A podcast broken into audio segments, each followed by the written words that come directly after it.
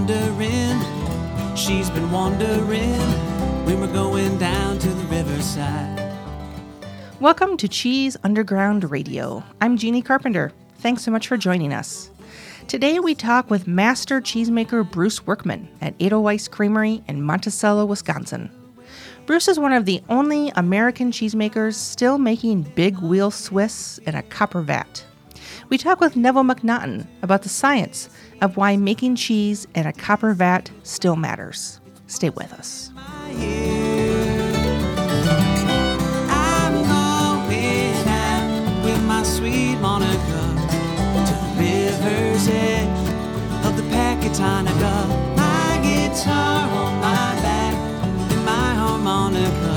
We're all going down to the Pecatonica. Love cheese more. This episode of Cheese Underground Radio is sponsored by Fromagination, Madison's premier cheese shop, located in the heart of America's Dairyland, right on the Capitol Square. Fromagination's team of expert cheesemongers help you select the perfect cheeses and companions for every occasion. Shop online at fromagination.com, or better yet, visit Fromagination and taste the cheeses that make Wisconsin famous. Fromagination. Love, cheese, more. In a world full of stainless steel, just a handful of the world's most iconic cheeses.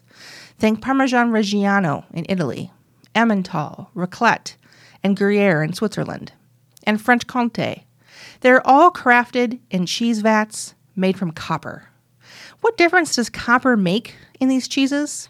To find out, we tracked down one of the few American cheesemakers making cheese in a copper vat, master cheesemaker Bruce Workman at Edelweiss Creamery. We caught Bruce at his factory in southwest Wisconsin on a morning when he was operating on only a few hours of sleep. The computer helping run much of his equipment had broken down the day before, and he was still trying to catch up. But he was happy to sit down, take a break, and talk cheese. Yeah, I'm Bruce Workman. I'm owner operator of Edelweiss Creamery. Um, been making cheese a long time, about 46 years. I am a Wisconsin master cheesemaker, and I currently hold 11 titles. And I'm in back in school for one more, so it's kind of cool. Wow. And uh, so Bruce is sounding a little tired this morning because he's on extreme uh, sleep deprivation. Because anyone who makes cheese knows that everything is great when stuff works, but he's facing computer problems today. So thank you for taking time out of your schedule. Oh, it's not a problem. You'd probably be better off taking a nap right now. That can't happen either. so, What's your What's your normal make schedule like? What time do you usually start making? Uh, we operate this plant from about one o'clock in the morning. Is when the startup cheesemaker arrives. My son. Um, we're running fluid milk somewhere between 1.30 and a quarter to two, and the plant is generally shut down and cleaned up by 4.30 in the afternoon. And why Why that schedule? Well, I'm partly I'm old school. Um, you know, when I started, we didn't have cooling capacity for the milk, so what came in the day before had to be emptied and out, and tanks washed before the milk came in. Now it's an efficiency thing. I run my plant on off-peak hours for electricity, so my off-peak hours are 10 p.m. to 10 a.m. Okay. So by 10 a.m. in the morning, I've got all my milk pasteurized, uh, pasteurizers washed, the separators are all done running except for one. So does that mean that you're saving money on I'm electricity? saving a boatload of money. When Bruce talks about being old school, the factory that he owns and operates, Edelweiss Creamery, is old school. It's a historic cheese plant, one of more than 200 that was originally built in Green County, Wisconsin, more than 100 years ago. Uh, this factory again was built early, early 1900s, and you know they dug it into the hillside so that you had the natural cooling. Sure. I mean, this actually started as a Limburger factory, like most of them here in Green County did, and then was converted converted to Swiss in around 19, completely Swiss 1951. And when you say Swiss, like the like the big wheels big of Swiss? wheels. So how many how many copper kettles did they have in here? back they had then? 13 in this plant at one time. Really? And did each each kettle, kettle make one, one wheel? wheel. Wow. So 13 copper kettles, and I suppose uh, the cheesemakers back then were using their backs all day. It was done by hand. Wow.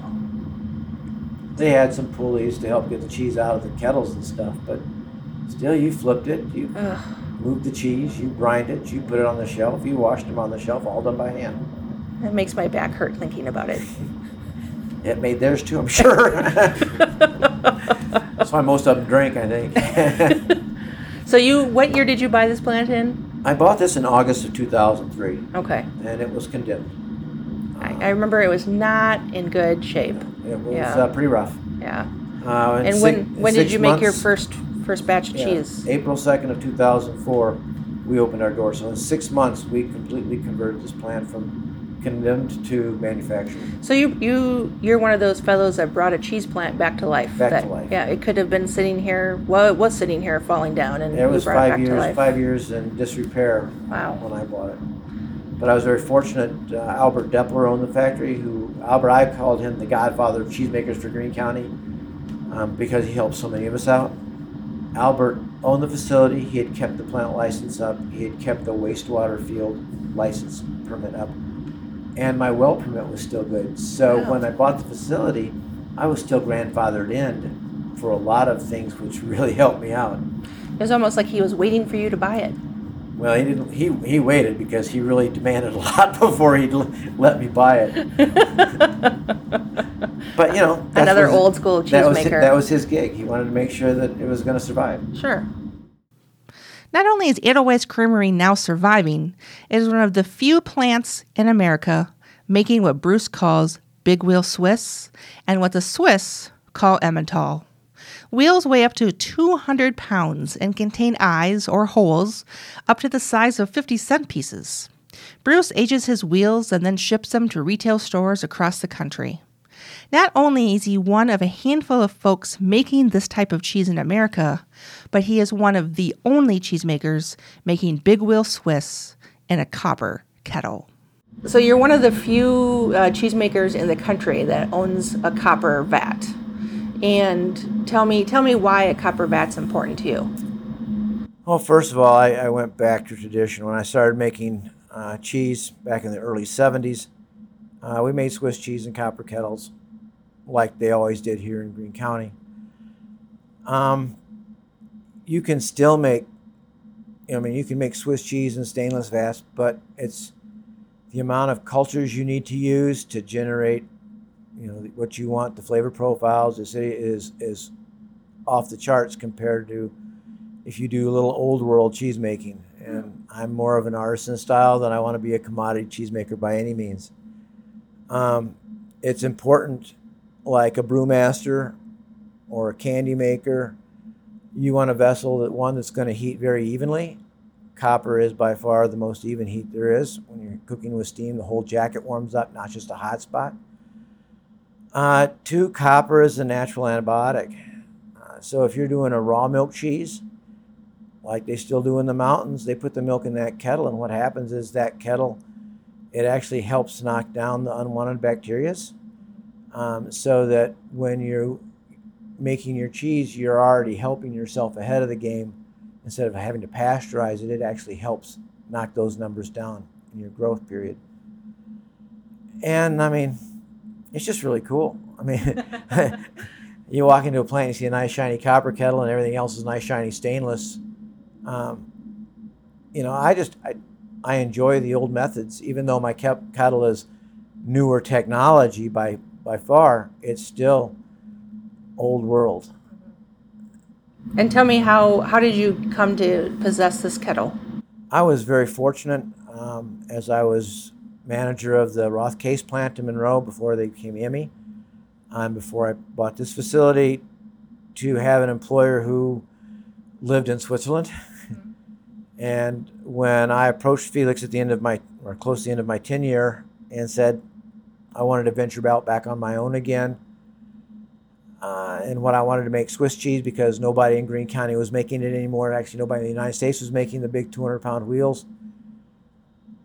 He said, uh, Oh, yeah, I can get you some equipment. It's not a problem, you know, blah, blah, over in Switzerland. And I said, Yeah, I want new technology, though. I don't want the one kettle at a time. I, we got to take some of the labor out of it.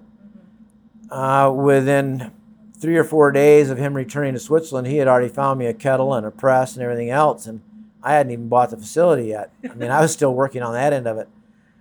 We waited a couple weeks, and uh, he called me back up and said, I, I, I bought you some equipment. He, he bought me the Master Cheesemaker School that was in Ruti, Switzerland. Uh, it was a cheesemaking school that taught, because they have a, a three year program, you spend one year in a factory that produces Grana style cheeses, your hard cheeses, all of which are made in copper kettles over there. So this kettle that I have was actually manufactured in 1988, uh, but it taught hundreds of cheesemakers how to make cheese. Uh, and my press was in their facility. It makes four wheels at one time. It was made in 1991. So I got some fairly new equipment for a really good deal. So how? So you can make four wheels of like 180 pound Pounds Swiss at one time. in in one vat. so One one vat. vat. makes four wheels. Yeah. My And- kettle's actually big enough to make five, but we But- adjust the milk to make four because that's Okay. what the press holds. Right. And I've seen your press. Um, it that allows you to. You don't have to um, manually flip those wheels. Right. That When- which is which There's- is huge. There's a couple things about that. One is because it's a, a deep vettle like a universal press, Mm-hmm. as the curd's going in there, it's always kept under the whey, which means we don't incorporate any oxygen into that curd mass, which will give you a lacy look. Hmm. Uh, second, then when we start pressing, it's still underway. Again, it, it gets the whey out but doesn't incorporate any oxygen. Uh, after we press it uh, for a little while, then we can pull the whey off. We can rinse the kettle out by pushing a button. That kettle then will flip 180 degrees and it does the press from the top down and then the press from the bottom up. And it will just hmm. rotate like that until the morning when we come in. So there's no more coming back at three in the afternoon, seven o'clock at night, early in the morning to start. I mean, it's that is probably by far the neatest thing about making Swiss cheese. yeah, it's a lot easier on the knees and the back, and, and shoulders. Yeah, yeah. You see, You get a social life. But you also used to see, maybe most of them are, are gone now, but I remember seeing old time Swiss cheesemakers that were pretty hunched over, you know, just that the cheese really was hard on their You're body. looking at one. well, I- you're not that old. you know, I'm 63 and I've had my back surgery and I've had both my knees replaced, but it's because I've lifted heavy weights my whole life. and that's That's- part of the industry. It's part of being a cheesemaker. Yeah. But it's, you know, where else can you go to work every day and do a health spa? Your skin does look radiant. Oh, yeah. I asked Bruce what specific flavor profile he thinks a copper kettle gives to cheese, and whether consumers should be concerned about eating a cheese made in a copper vessel. It turns out that that was one of his concerns as well, but data from the Wisconsin Center for Dairy Research, as Bruce calls the CDR, in Madison helped allay those concerns.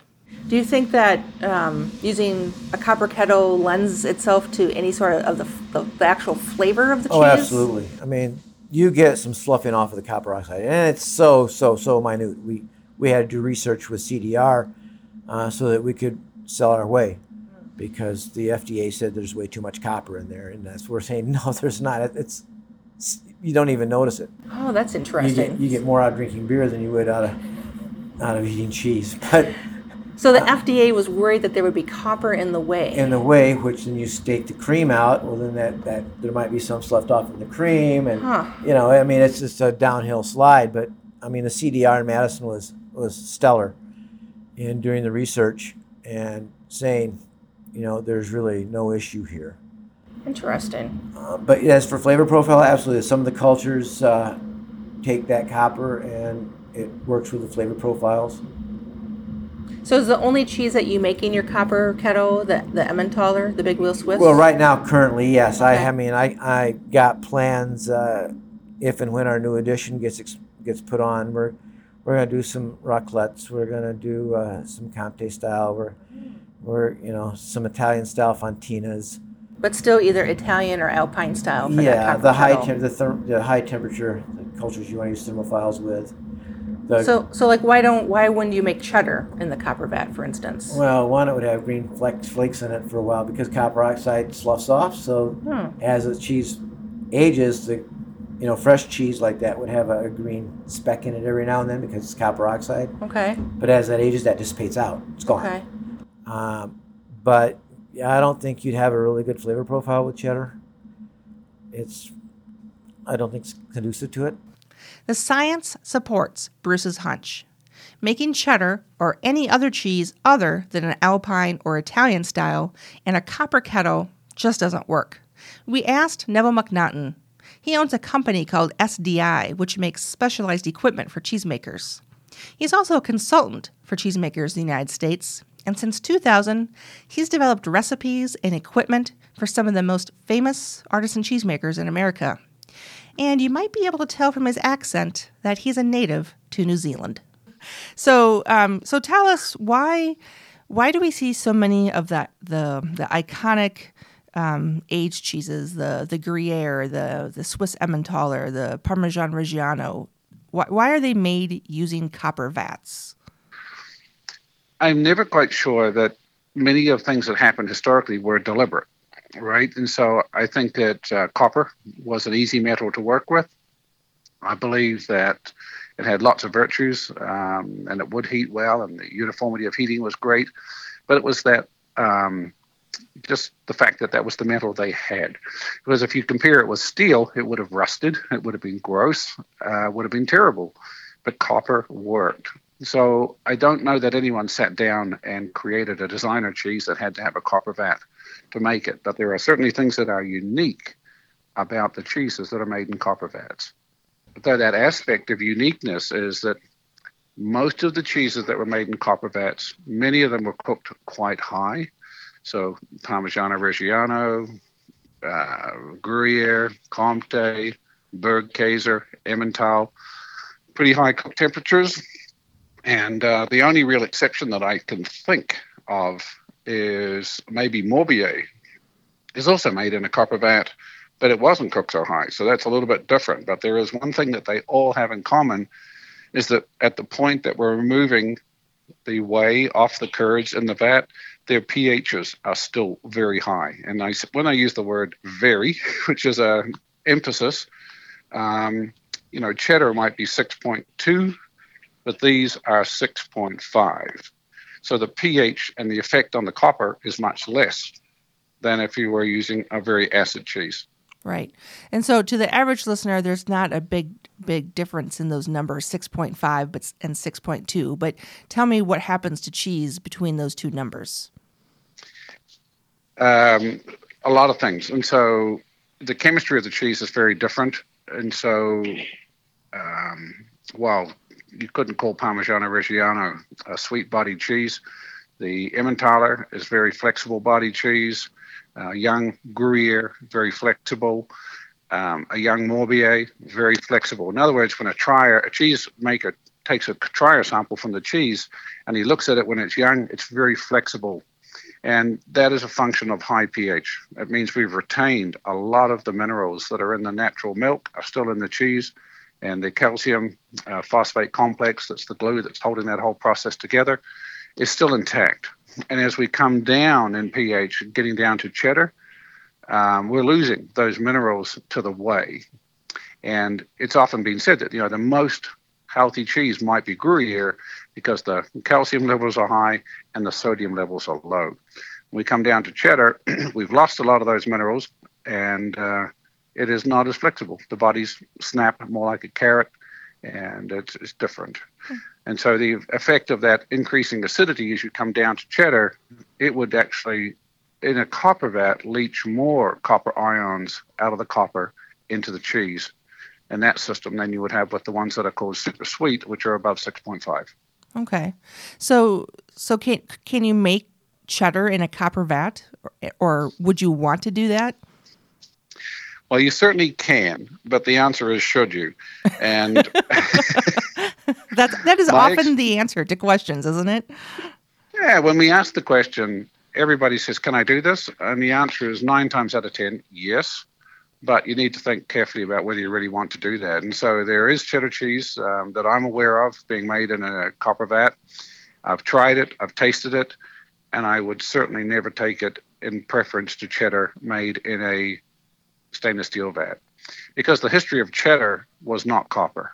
Hmm. And it's very funny. I think that these things were discovered by folk a long time ago. Is that when they did certain things in a copper vat, they got excellent outcomes. When they, and that's why they probably never developed these more acidic cheeses in those copper vats because they didn't taste good. Wow, that's that's really fascinating. And what about so what about the copper leaching into the cheese? So if I eat a if I eat a cheese that's made in a copper vat, am I consuming any copper? In the cheeses where the copper is being leached out, it definitely has an impact on flavor and it would be regarded as favorable. It is almost a characterizing agent and it's not a negative. But that copper is working on the fat in the cheese and creating a a note at low levels that's very pleasant. Okay. You know, you you work with lots and lots of cheesemakers across the country. Do you have any idea how many folks are using copper vats? Oh my gosh, very few. Incredibly few. I, I haven't got a. I've never done a count, but I think I could probably come up with five or six. Wow. Wow. So folks like Bruce Workman, who's making his, so he makes, uh, um, when we talked with him, he, I asked him what cheeses he made, and he gave me a list that went on for a long time. But the only cheese he's making in the copper vat are his big wheel Swiss, the the Emmental. That's um, right. And so I, I like like like the Swiss cheesemakers. He's also I think figured out that the copper has makes a difference with the Emmental, but but not the others. That's correct. Yeah. I mean, he would simply never make his other cheeses in that vat because he knows that it would be negative, not a plus. So it's a positive for his Emmental. It's a negative for the others. So while master cheesemaker Bruce Workman makes Big Wheel Swiss in a copper kettle, we could have done an entire podcast about all the other cheeses he makes. Tell me what I I know you make a lot of cheeses, but tell me what all you make. Uh, well, besides the big wheel Swiss, we do uh, a low fat, low sodium lacy Swiss. Um, we do a baby Swiss. We do a grass based Gouda. We do a conventional Gouda. Um, I do Butterkäse. I do Munster. I do uh, Farmers. I do Havarti. I do Havarti with different condiments dill, habanero, jalapeno, onion, vegetable blend. Um, I make cheese for a farm called Fair Oaks Farms out of Indiana. We do a sweet Swiss for them. We do a bicolored cheese we call it Calico. Uh, I make Bel Paese. Um, I do some low fat, low sodium cheddars and, and mozzarella and Monterey Jacks. I think we're at 23 varieties or 24 varieties if you put it all together. No wonder you're certified in in 11 Yeah. master. It's a master challenge. It's like playing, te- playing Tetris every day with a make schedule. Can you put this to fit or not? You know. Wow. Well, I have to admit that your Butterkäse is my favorite uh, snacking cheese. I tend to buy a piece of that at the grocery store. Yeah, your eyes, like, look at his eyes. He's nodding his head. and a package of crackers, and sometimes that's dinner. Yeah. I mean, It's it's yummy because it's like it's salty and it's creamy and it's like the potato chips of cheese. Yeah. You just can't eat you one can't piece. eat just one piece, but it makes the best grilled cheese sandwich ever. Oh, a new new application, Uriah. Mark that one down. That with tomato bisque soup. Awesome. At age 63, Bruce Workman still loves making cheese. But he's also at the age where he's ready to start mentoring the next generation of workmans to take Edelweiss Creamery into the future. And your son is making cheese with you now. My son is doing a great job. Um, he was actually graduated from college with two majors, one in something like cellular molecular chemistry, another in microbiology, and a minor in chemistry. He was pharmaceutical. Oh, good lord. That's a lot of science. Yeah, a lot of science. He's really a brain. And he came one day and said, Is the job still open to come back and work in the cheese factory? And I said, Absolutely. And he's really stepped up his A game. Um, he works very hard. He is now the plant manager. And uh, he's learning the ropes, he's learning what it takes. And it's, it's really fun to watch him grow. So, do you think that technology has gotten to the point where he's going to have back surgery and two new knees by the time he's your age? Well, I, you know, it's kind of funny. I had actually bought some enclosed vats I was going to put in the plant to put some technology in here to help things out a little bit. And after a long discussion, he looked at me and he said, "I Don't think I want them. When I do that, then I got to change my recipes. I'm going to have opened and enclosed vats. I'm going to have two different recipes. I want a consistent quality cheese, so sell them. Hmm. And so I did. So we bought some open vats to replace the ones that I bought that were enclosed. And he likes that artisan touch to be able to feel the curd and see what's going on and and know by touch and and feel and temperature if it's ready to go or not and how the grip is. Right. Still still cutting it by hand. Yeah. Yeah. Well, I think that speaks volumes to the quality of your cheeses. If you're interested in learning more about making cheese in copper vats, check out my blog, cheeseunderground.com. Our program today was produced with the help of Uriah Carpenter, who, like me, apparently needs to drink more Moscow mules from copper mugs. Have you ever had a drink called the Moscow Mule?